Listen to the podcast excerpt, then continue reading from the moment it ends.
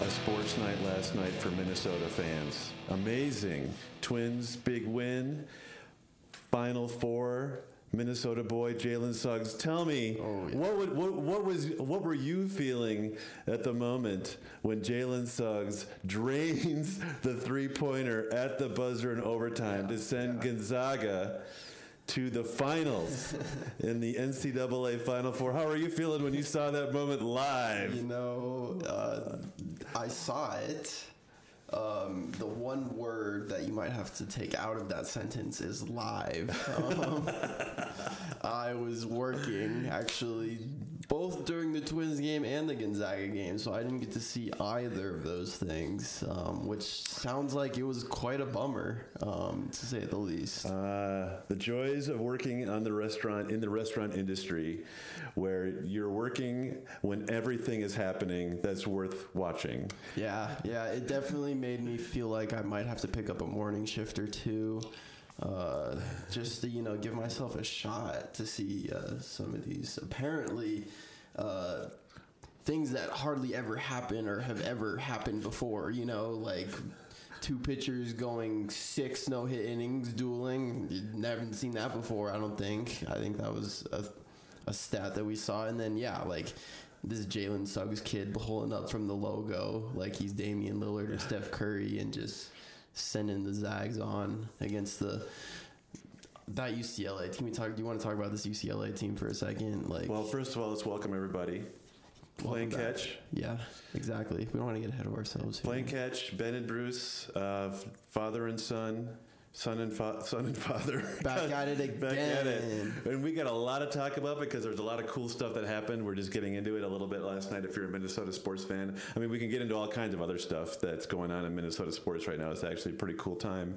But the bottom line is that Twins baseball is happening. NCAA Final Four with some pretty talented Minnesota mm-hmm. athletes uh, playing in both the men's and women's. So there's a lot of cool things happening. But yeah, let's talk a little bit about this game last night. I did only watch the second half because I was watching the Twins because I am a loyal Twins fan, and I've been waiting only s- s- five months for the beginning of the season. Uh, so, but uh, I, for me, it was an outstanding Final Four game. One of the best, honestly, that I can recall in terms of two teams going back and forth with outstanding talent on both ends, performing at the highest level. It was a fantastic game. So even if it wouldn't have ended like that last night with Suggs draining the three pointer from half court, it would have been still a classic, in my opinion. It's an excellent game. Two really great teams. It was just a joy, fun to watch. Really great game. Um, what do you what do you say about UCLA and the run they made? Right? Yeah, I mean, you know, going from the first four to the final four, I mean, you don't see that hardly ever. You know, they had to play one extra game than everybody else uh, that made it that far, uh, and arguably had the toughest road. Played some very tough teams along the way. Um, had to beat a Michigan State team in the first game in overtime, and then after that, just kind of found their found their sweet spot, I guess, and just kind of caught fire and went on a little run. And I guess that's all it takes really in March is just you know to start playing good basketball at the right time. And uh, that Johnny Juzang kid, that Hawkes kid, those are great basketball players, and that's a well coached UCLA team. Uh, it sucks it had to end that way for them, but I mean. Gosh, you, you, you can't really, you know, hang your heads after the run they had for sure. Well, you know, um, I will say this as, again, generationally speaking, uh, to see the Pac 12, to see UCLA back in the Final 4 mm-hmm. that just brings sort of warm fuzzies, you know, like that's a cool thing. UCLA is always, you know, up until the last 10 years or so, was always one of those class programs, right? You know, you had the Dukes, the North Carolinas, the Kansas, Kentuckies, and UCLA. It was like you put them all in the same breath. And the UCL, the Bill Waltons, the Lou Alcindors, I mean, just classic, the, the, the, the powder blue unis, like just a classic. So to see them back, I, I will say, seeing the Pac 12, seeing UCLA in their tournament, it just sort of brings back some, so making it all the more classic, right? To have, especially in a year when none of those other teams were in the tournament, right? So it's kind of an interesting twist that you no Kentucky, no Duke, and Kansas was a, a late exit, um, no North Carolina. It's crazy, right? So to have UCLA make that run definitely made this uh, Final Four. Uh, much more interesting Mm-hmm. uh, and, and fun, I think, for a lot of folks, particularly for the West Coast, which gets very little love when it comes to national sports, right? Right, Like right. getting the late games and all the rest. You don't get the the, the, the visibility that the East Coast teams get. So hopefully this is like a like a uh, will bring the Pac-12 back Right. as far as being competitive and part of the mix. So they've definitely had an amazing tournament. Yeah, I mean, I mean, we talked about this a little bit before, but the the issue with the Pac-12 is, you know, those primetime games are gonna always be shown on the East Coast. You know, like all those Duke, North Carolina games, those are gonna always be the primetime games. West Coast is gonna get no love. So to see UCLA play Gonzaga, these two West Coast teams. And have the whole nation watching them. You got to believe some recruiting, you know, is definitely gonna use that to their advantage. You know what I mean? Like it's it's definitely to be something they're going to use as a stepping stone. I would hope going forward. I mean, Gonzaga's already solidified themselves as a top program, but UCLA definitely making a comeback. I think for Well, sure. let's hope so. I mean, I just like I said, I think it's good to have balance. It's good to have different conferences that are strong, really competitive balance across the country makes for a far more interesting college basketball, you know, just college basketball in general. And so I'm super congratu- yeah, congratulations to UCLA for having a great run there, and let's hope you're right. Uh, it, it signals the the rise of the Pac-12 uh, again, uh, and maybe at the expense of the Big Ten, uh, who of course we've talked about had a horrible tournament. Michigan was the lone team that had a run and had a chance to make the Final Four and couldn't turn the corner. UCLA shut them down. Yeah. Like it was. I mean, that was a great team game too. Michigan had tons of chances to win that ball game down the stretch, and UCLA just hung on tight. Um, but yeah, what a what a run, right? Like to beat Michigan, uh, to beat uh, Michigan State. I mean, classic. Like, yeah, these are also you know in that top echelon of of sort of programs. When you think about basketball, you think about Michigan, you think about Michigan State as well now, and so that's a pretty impressive run. It was fun to watch them, and so yeah, some hopefully we'll see more of that down the road. Uh, overall, a great tournament. It's an interesting time in college basketball right now. I think that you've got um, some change happening at the top. We heard about Roy Williams uh, retiring. Uh, you know, we, we haven't talked much about the Gophers hiring uh, Ben Johnson and Indiana making a call, and it's going to be really interesting to see what they do with that coaching position, sort of a changing of the guard in North Carolina, and what this means and bodes for the for uh, the NCAA. I think we know that we, you know, the time is right for some of these high-profile programs to be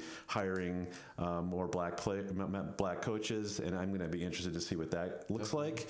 Um, Indiana and Minnesota made a commitment, and I think uh, there's a lot of enthusiasm and excitement around Ben Johnson in Minnesota, his ability to be able to to engage the Minnesota players, and I'm really looking forward to see what Carolina does here in terms of maybe the beginning of a changing of the guard. Some of these old coaches are getting up there, the Krzyzewskis and the Izzos, and we'll, that next generation of coaches. It might be time to see what happens there. So Yeah. I'm looking forward to a time of change in college Definitely, it definitely seems like an era is kind of coming to a close on some level. Um, you know, uh, the Jim Boeheims and the Coach K's and you know the Bill Selfs and like all these coaches that have been around for what seems like forever doing what they do um, are finally starting. You know, to you know maybe keel off a little bit, you know, and uh, I think allow for some some new some new guys to step in and uh, change the culture. I think of college basketball as a whole. Um, not that the col- the culture of college basketball was necessarily bad before, but I do think that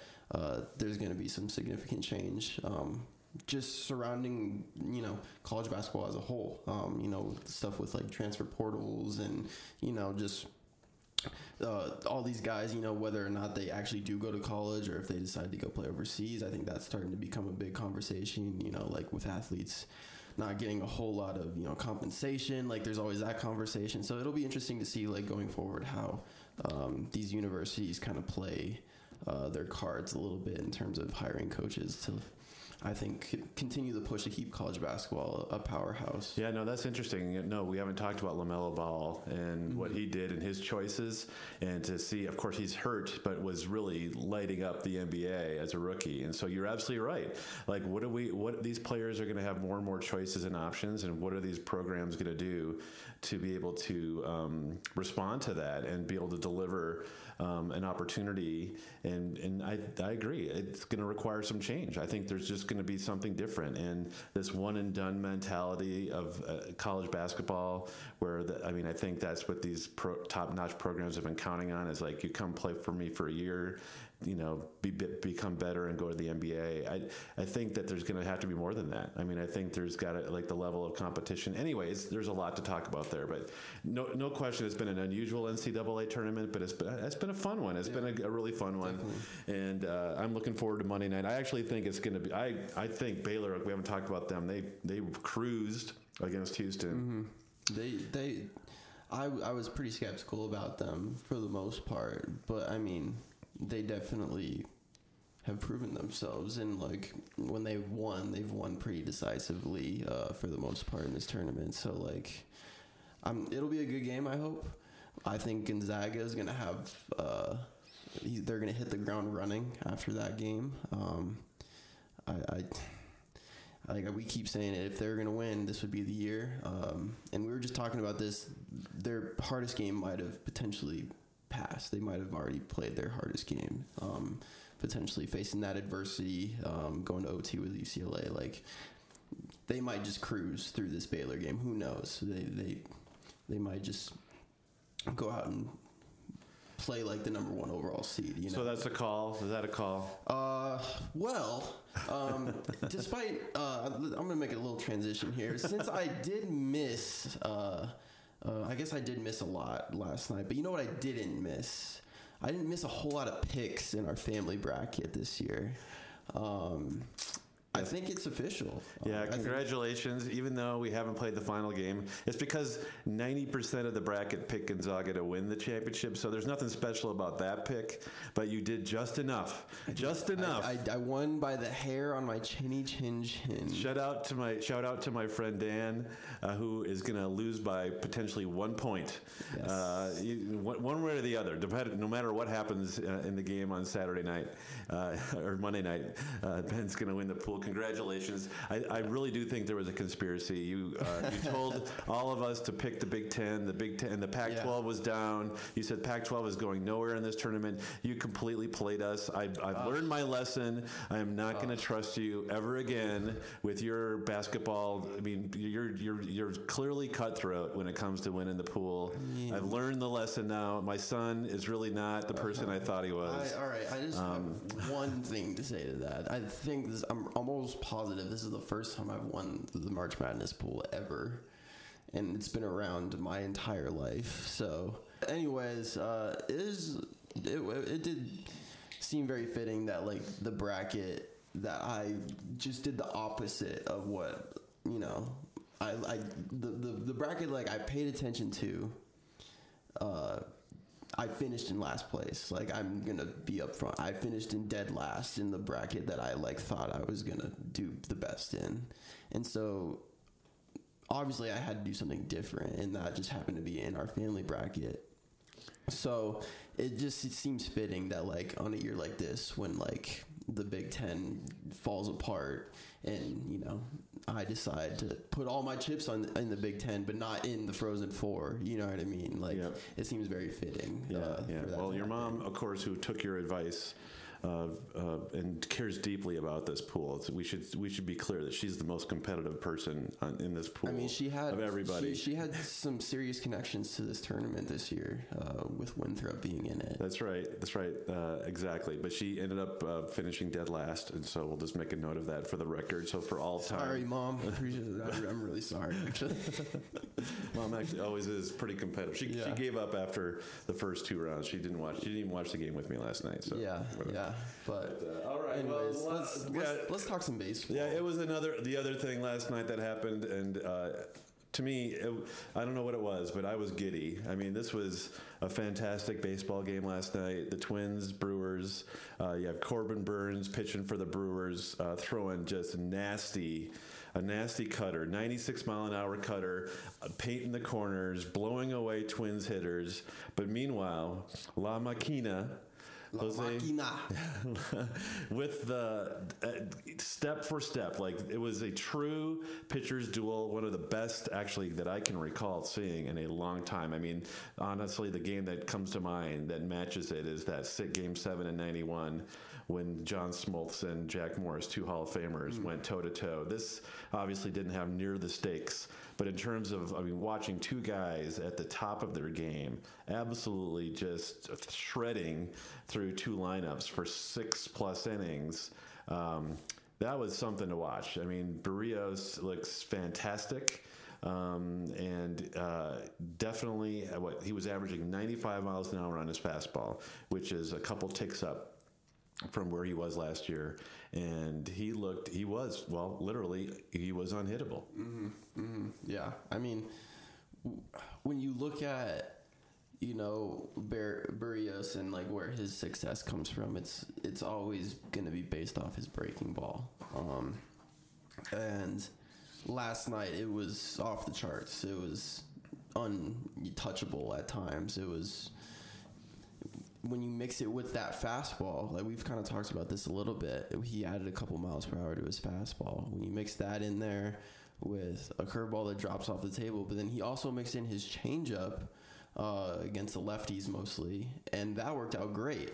And they all had the same plane, like they all started out on the same plane. Like with Barrios, like you know he's in trouble when he's you know missing up, you know, or he's kind of like you know he's not centered in on uh, his spots. It's it's very obvious when he's struggling out there. And last night you could tell he was locked in. Everything was on the same plane, and it was just a guessing game. I think at times for players because they didn't know which way the ball was going to go. Uh, so there's a great piece uh, in the Athletic by Dan Hayes.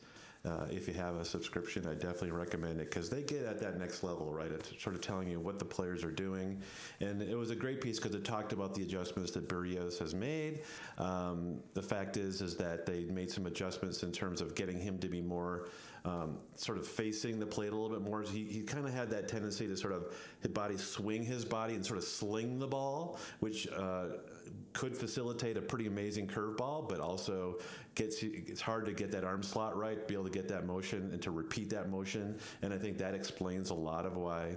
Um, Jose has struggled at times where he's had those sort of ups and downs, maybe even within a game where he'll be cruising along and then he'll just sort of lose it um, and then kind of fall apart. And so the fact that he was, I mean, that's what was most impressive. Like he had a tiny, you know, when he hit, he hit a batter, um, and it looked like he was starting to lose it, but then he figured out a way to lock it back in, and uh, and that's that was what was amazing, right? He didn't have that letdown inning. He went toe to toe. I mean, against an outstanding pitcher, it would be easy to blink, and he did not blink. He just kept at his game. He was focused, locked in. I have to tell you something, Ryan Jeffers. I, I remember last year some of uh, Barrios's best starts uh, were when uh, Jeffers was on was behind the plate. So I think there's something there. I haven't heard many people talk about it, but Jeffers called obviously called a great game. Um, one hitter, I mean overall with the, the bullpen coming in, um, and so I it's it's very interesting to watch sort of what Jeffers does with these pitchers and what kind of game he calls and how that works. But there was no question it was clicking um, last night, no doubt about it. Yeah, and it was it was also really nice to see uh, like you take Barrios out, and it was really nice to see uh, those guys in the bullpen that we hadn't seen uh, quite yet. Um, like Duffy came in, did okay. Right, so- uh, Rogers came in, struck out the side. So. Yeah, so I mean, I think this is so. This is I kind of get where you get excited, right? So you got uh, uh, Jose throwing six shutout innings, no hit innings, 85 pitches, and of course, early in the season, people are like, "Why did they take him out? Like, why didn't they let him go for?" Well, it's early in the year. We got a 162 game season. It's only game two. You got to let these guys work into their um, get into their groove, right? So the so the, the story in the Athletic talks about how Jose didn't even know he had a no hitter. He was so locked in, they didn't even realize he had a no hitter. So when Baldelli pulls him from the game, um, he doesn't even realize realize it until after he's gotten the word that he's out that he recognizes. He said, "I probably would have advocated for myself a little bit more, but mm-hmm. no doubt he understood what the coach was doing and he followed it." And then, so yeah, so then they go in and they put. Rogers in, in the seventh, right? Um, and that's because he's facing two lefties, including uh, Christian Yelich, of course, one of the premier hitters in the league. And what does Rogers do? He goes out there and he's his his fastball's hitting 95. His uh, that curveball uh, sl- slider is on fire, and he strikes out the side. And so, like that's that's what you're looking for, right? That they they they had the matchups. Duffy comes in, has a little bit of a hiccup in the eighth, but nevertheless locks in, closes it down, and then Colome does what Colome does, which is he's not going to blow you away with with amazing stuff. He's not going to strike out the side. He's going to get soft contact, and that's exactly what you did. Three guys, all of them hit the ball softly, nothing that was at all in danger, and he returned after having that rough, rough first uh, cl- uh, closing opportunity that, uh, on Thursday, came back and looked like the guy that I think they're counting on. That's sort of nothing flashy, but he just figures it out, gets it, gets the job done. Yeah, definitely. I think uh, definitely seeing Colome kind of bounce back was good to see. Uh, if we're gonna go back and kind of talk about Thursday, uh, uh, in that last inning, it seemed like where we, you know, we played eight good innings of baseball, and then in the last inning we kind of fell apart. But um, it was defense more than anything that led to that loss. Um, Colome went out there. Um, I think did he, he gave up a walk or something? The, the guy was the guy got Hit on. batter. Eh, He hit he hit the guy. That's right. He he had him he had him two strikes and then he hit him. And then the guy hits a little nubber and he tries to make the play at second when he should have just gone to first and gotten the out. Um, you're up three runs like With one out already. yeah, with one out already. I don't know. He's trying to end the game with a double play, obviously, but like that's not the smart play. That runner doesn't mean nothing. So that was a bad play. Pulls him off the bag.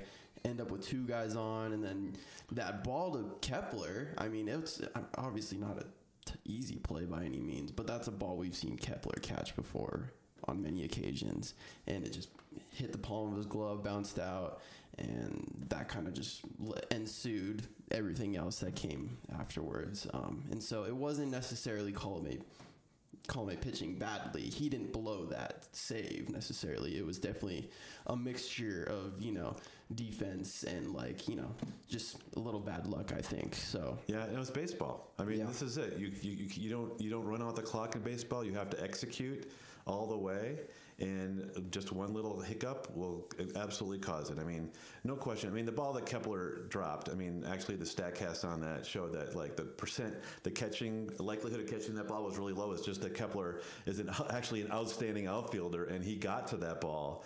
Um, and so uh, it looked like he should have had it, but the fact is that the fact that he actually had a chance at it um, was pretty spectacular, and it just didn't. You know, that's just one of those instances where it didn't work out. And yeah, and the Twins. I mean.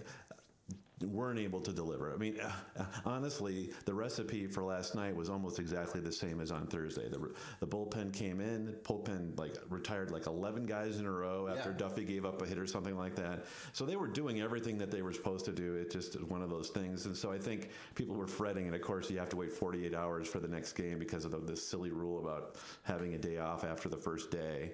Um, nevertheless, uh, they came back and were solid.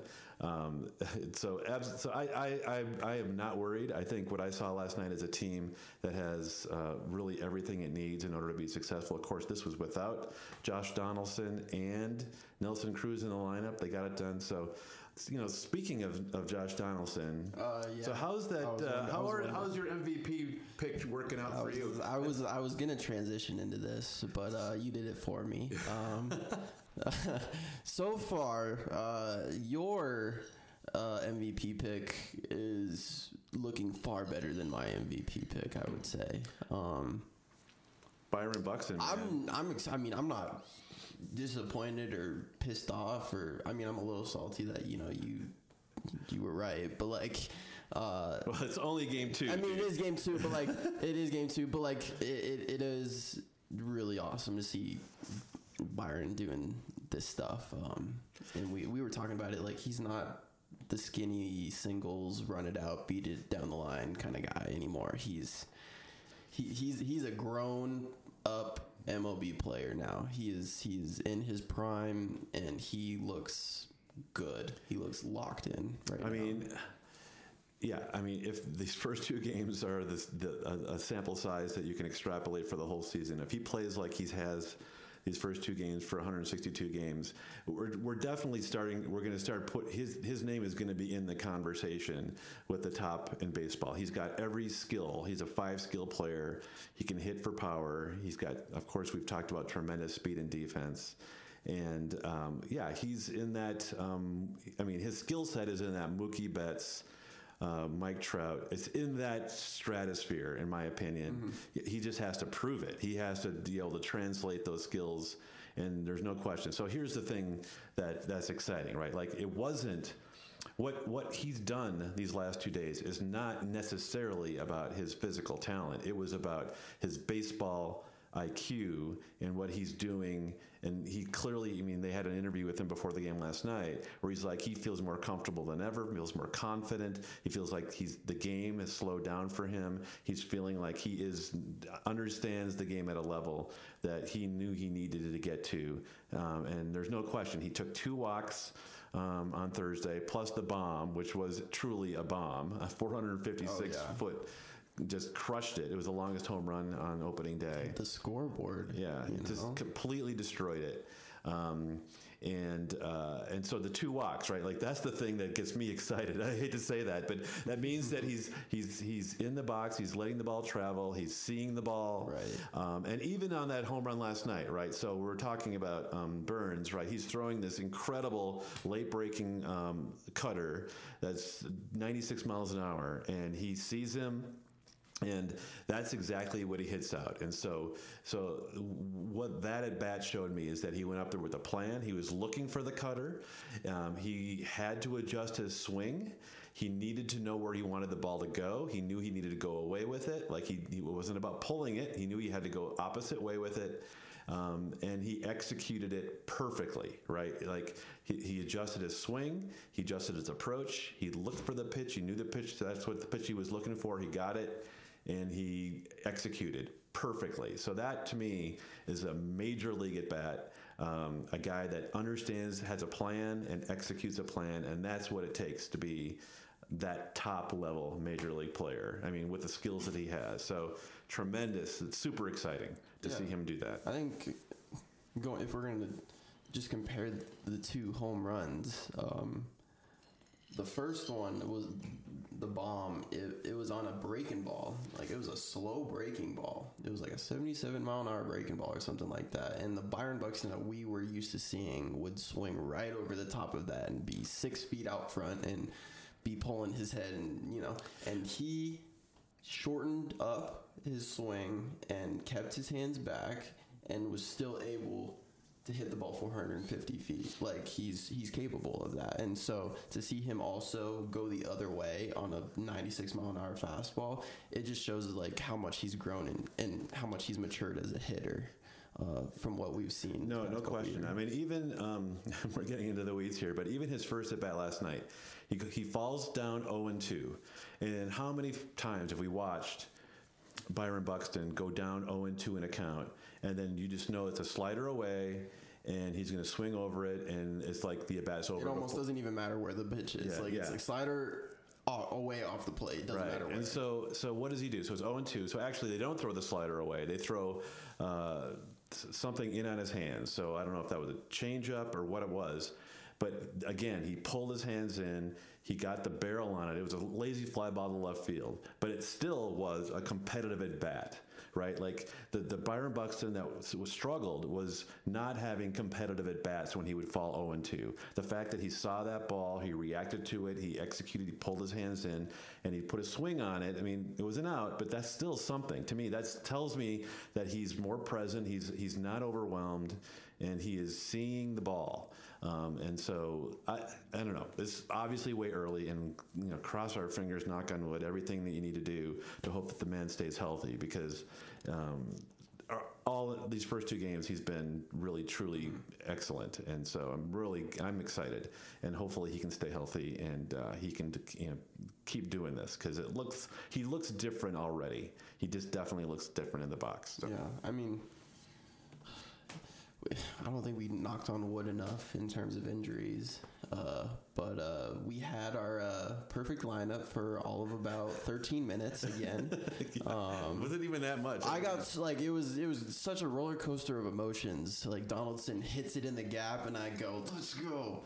And they immediately cut to him turning first base, and I see him pull up, and I'm like, "Oh gosh!" Like, are you kidding? Are you kidding? Yeah, no, no question. Like my heart dropped. Um, Yeah, it was it was like, oh my god, like it was right on cue. You know what I mean? Like it it was it was it was tough to watch, but it sounds like um, it's a hamstring thing, not a not a calf thing, which I guess is somewhat of a positive. I think um, they put him on the IL. Um, hopefully for more precautionary reasons. Uh, and we hope to see him back fairly soon. Uh, and, and like we said, it's 162 games.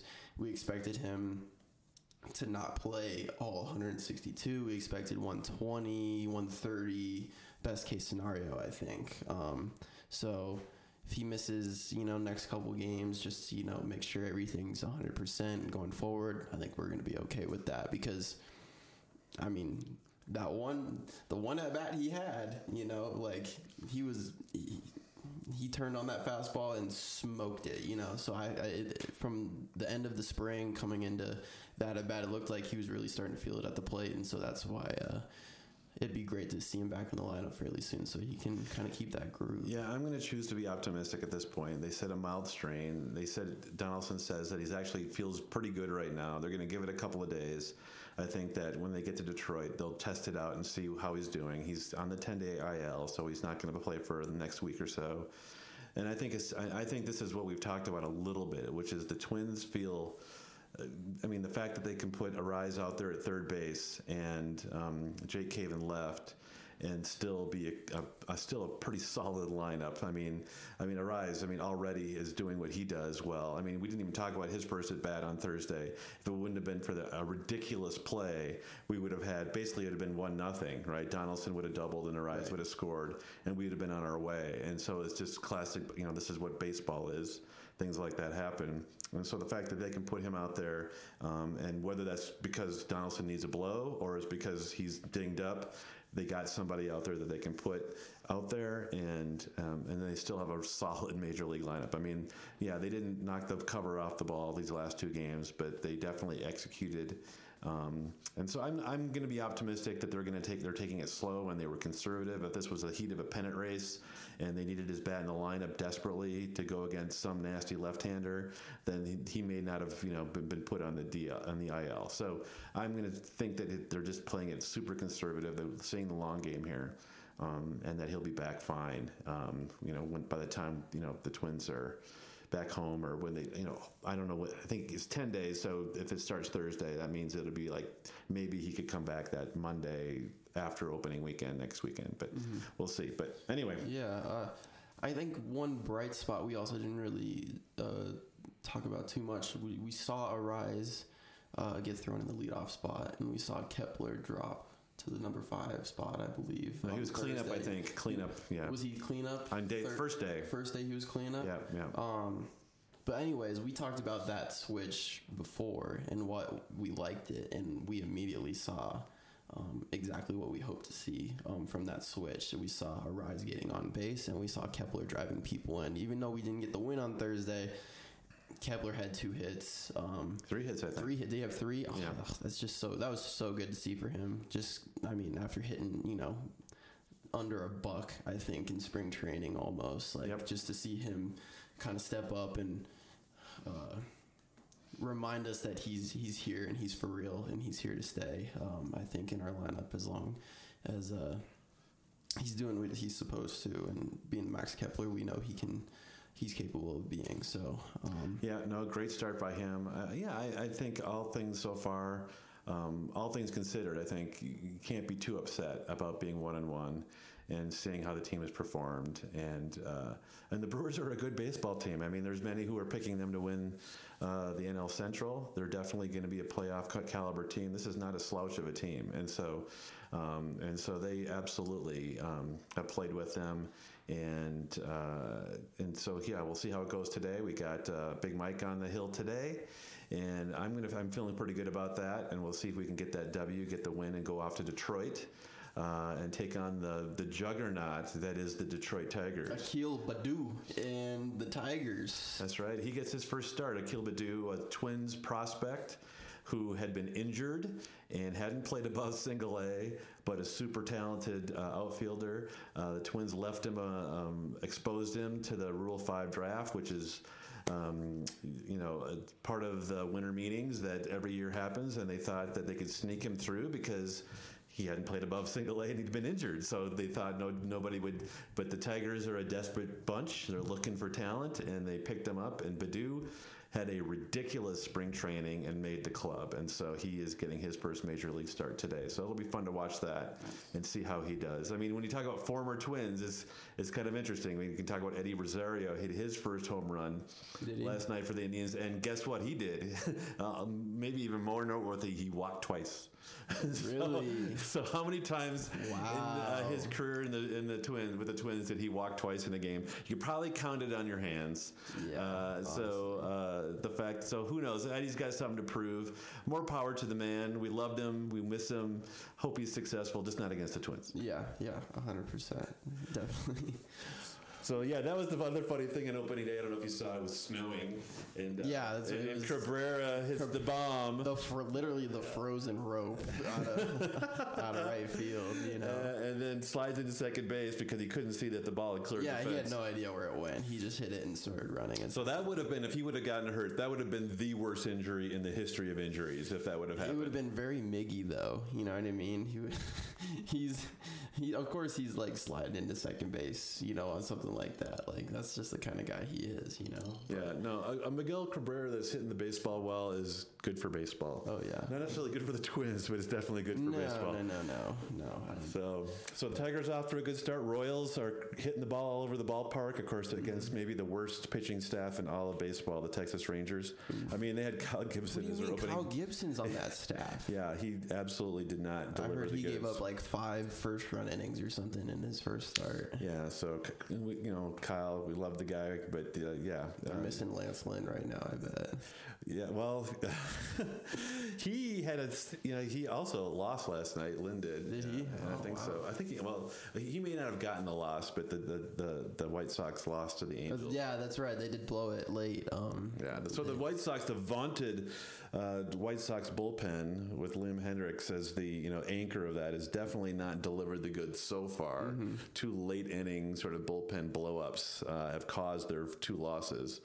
And so, yeah. Meanwhile, but on the other hand, they have their version of La Tortuga, uh, yeah. uh, it looks like, who's uh, off to an illustrious start uh, as a Chicago White Sox. Yeah, uh, Yermin Mercedes uh, Sounds like he is kind of taking over the Eloy Jimenez spot in the order, uh, from what I can hear. But dude's eight for eight so far this year. Well, he started out eight for eight. I think it finally got he, out. He finally, he finally got, got, out, now, but, but, his first eight at bats, eight hits. Yeah, like including a bomb. Yeah, uh, he, hit, he, hit, one out in his first at bat, second game. So um, it was.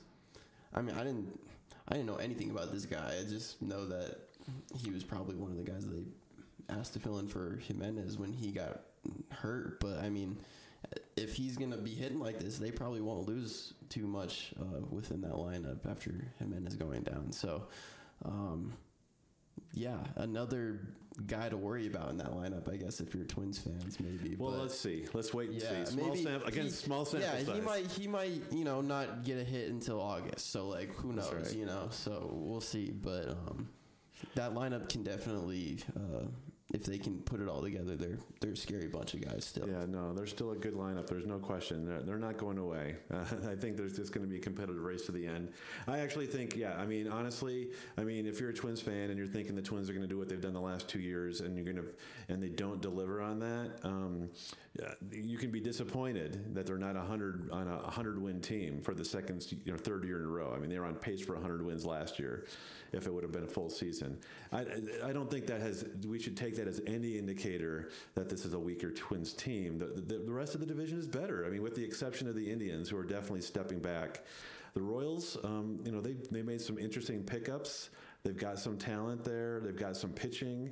Um, the Tigers obviously are young, and you know I think they're a bit a bit better team. So, and of course the Twins had their struggles with the Tigers last year anyway. So, so I, actually think it's going to be um, a much more competitive division. I'm going to take that as a positive.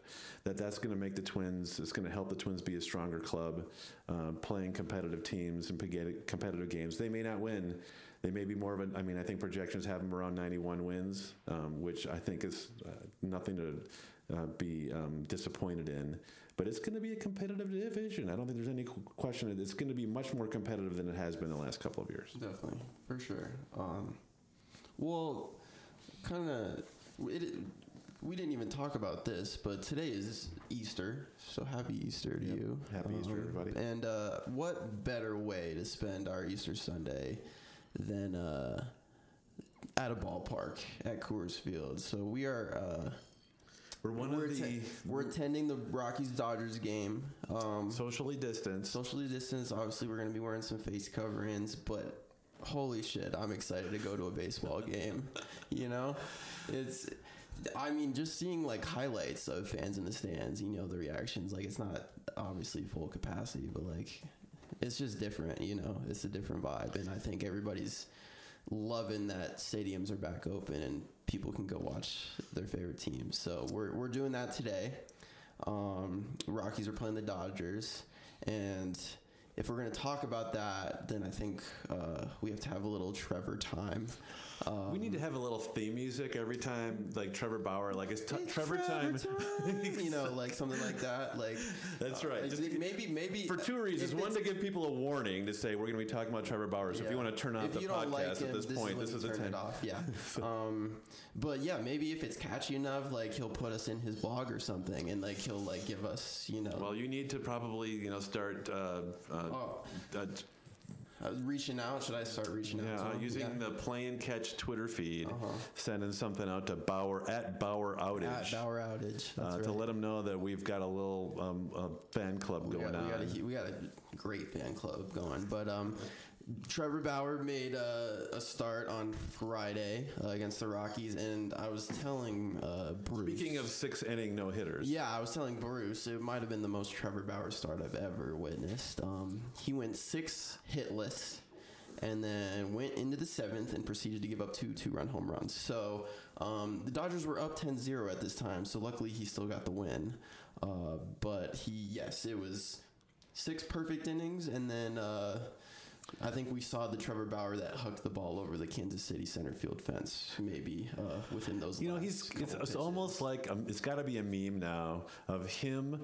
Uh, the look on his face and his body language when he gives up a home run. It's like it's pretty much the same body language where he throws that ball up there and then he kind of has this thing where he turns his head and his body looks. He's got this look on his face. He just like knows it. He just like he just knows when he's giving it up, and it's like mm, okay, you know, like that's the thing. But yeah, definitely, he looked amazing for six. He was definitely uh, outstanding, and then he, yep, he kind of did Trevor Bauer and, and Yeah. gave up the long ball. I mean, I think that probably tells you something about the kind of pitcher it is, right? Like he he doesn't mess around. He's going to come after you, and uh, if you can get your, you know, he's going to if you can hit him, he's like, I'm throwing it in there. You got it. I dare you to hit it. Mm-hmm. I mean, I don't know if you saw that. A couple, we didn't talk about this a couple weeks ago. He had a, a matchup in um, spring training with Jose Ramirez. Did Yeah. you see that Yeah, yeah, footage yeah. where he was telling Ramirez He- when he, he- was he pitching? the one. Yeah, he, he was threw up the showing him what pitches he was going to throw. He'd like put the number one for fastball up or the number two for the curveball, and he still struck out Ramirez.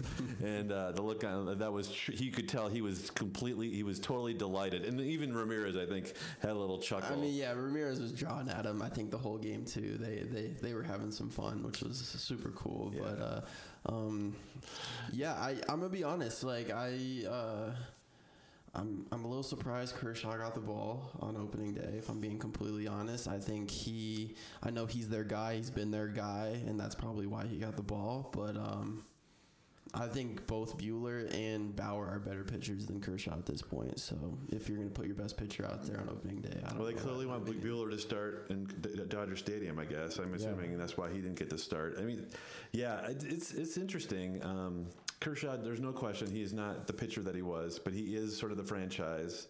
Um, I mean, sort of, he's the guy who brought the franchise into competitiveness again. He's been that that backbone. Yeah, I, I mean, he's been, so he got the start. He didn't obviously Yeah, do what he he- did. he lost, I, I don't, his ERA in Coors Field has got to be horrible. I swear, every Yeah, time he does not he pitch. I don't think he pitches well here. Something about his curve. I mean, we always talk about Coors Field. Something about the the altitude affects um, what pitches do here. Like they don't break as much, and he's got that wicked curveball. And something tells me that it doesn't quite have. I don't know what it is, but there's no question that the Rockies have had their fair share of success against Clay Kershaw.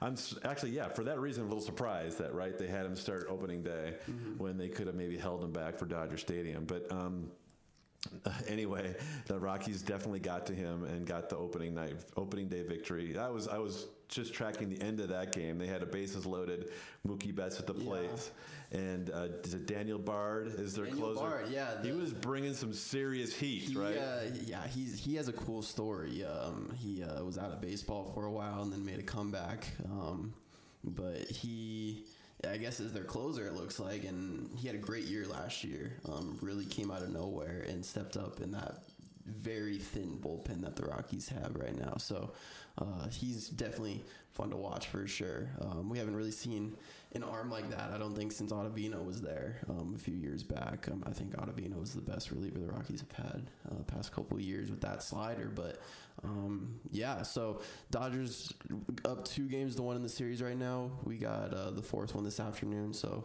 uh, I think Urias is facing I don't even know his first name, but Gomber is the pitcher for the Rockies. So um, All right, that'll be interesting to see what happens today. But um, yeah, I That think should be that's a all. lot of I- fun. I, think that's all we got this week. Yeah, no kidding. Uh, so yeah, well, uh, our first game of the year under the belt. Um, Twins today, hopefully a W, and yeah, uh, we're done for this week. On to Detroit. After that, then home opener against home. the Mariners. Yeah, home sweet home. So looking forward to that. So uh, Thanks for joining us. Yeah. We'll see you next time, next week on another Playcast. Thanks, guys.